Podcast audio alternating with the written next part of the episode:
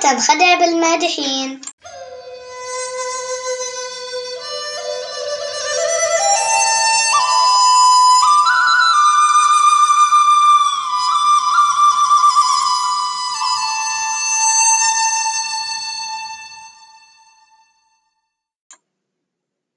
رأى ثعلب غرابا يحمل بمنقاره قطعة من الجبن ويطير بها ثم يقف فوق غصن شجرة.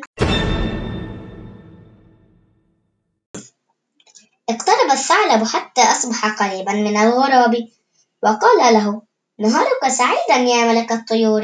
ما أجمل ريشك اللامع وما أجمل بريق عينيك. لا شك أن صوتك جميل أيضا. دعني أسمع غناءك الشجي. لأعلن أنك أفضل مغن بين الطيور. فرح الغراب بهذا الكلام ولكن في اللحظة التي فتح بها فمه للبدء بالغناء سقطت قطعة الجبن من فمه فتلقاها الثعلب الخداع.